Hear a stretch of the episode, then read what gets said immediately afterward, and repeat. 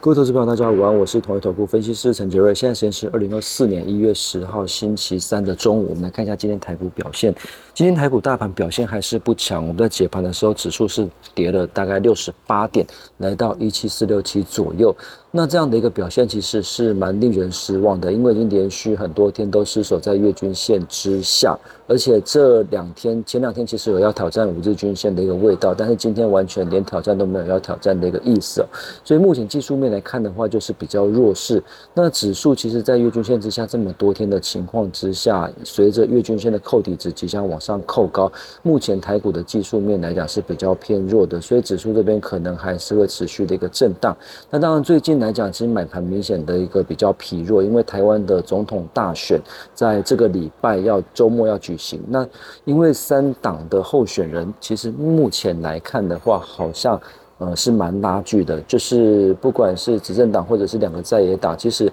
好像呃目前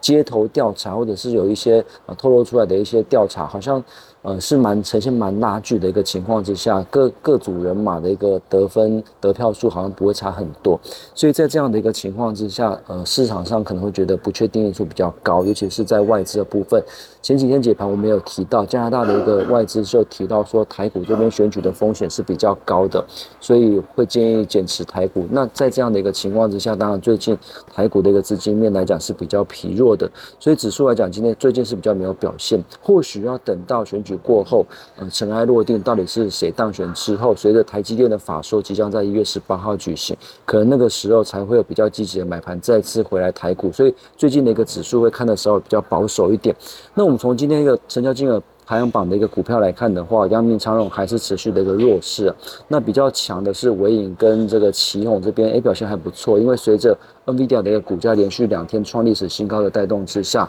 最近 AI 的一个买盘是有蛮明显的回温，所以不管是伟影、奇宏或者是广达、伟创，最近来讲应该是有一些短多可以期待。那另外在 IP 股的部分啊，今天世星跟创意表现的也都很好，所以在 AI 跟 IP 的部分，最近人气是有比较明显的回来。那另外来讲，就是从今天涨幅比较大的股票，其实很明显看得出来，正发、迅达、广环科、新鼎都是亮灯涨停。那神盾、呃安格。这个都是涨了超过七 percent 以上，兆利也涨了七 percent 以上，迅捷也是涨了六 percent 以上，所以目前整个中小型的电子股表现是相当的不错。那当然，主要的一个题材主要还是聚焦在一些消费电子 A I P C 的一个部分。那尤其是以神盾集团这边表现是最为整齐。那因为神盾昨天有这个神盾联盟科技日啊，所以这边也提到。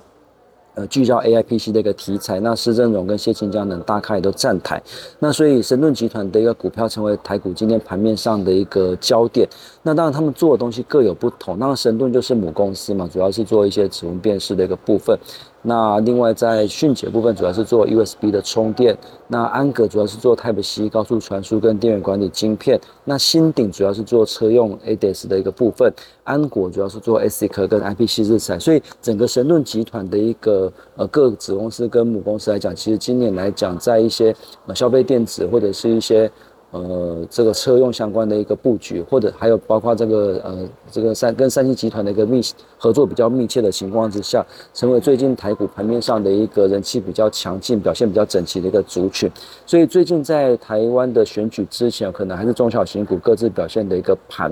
那指数的部分可能要等到选举完之后，可能台积电法说会假设市数比较大的一个。呃，正面的一个看法的话，这个时候可能指数才有比较有机会再往上。那目前台股这边来讲，我们会认为指数就暂时比较没有什么表现，那聚焦在中小型股的一个部分。那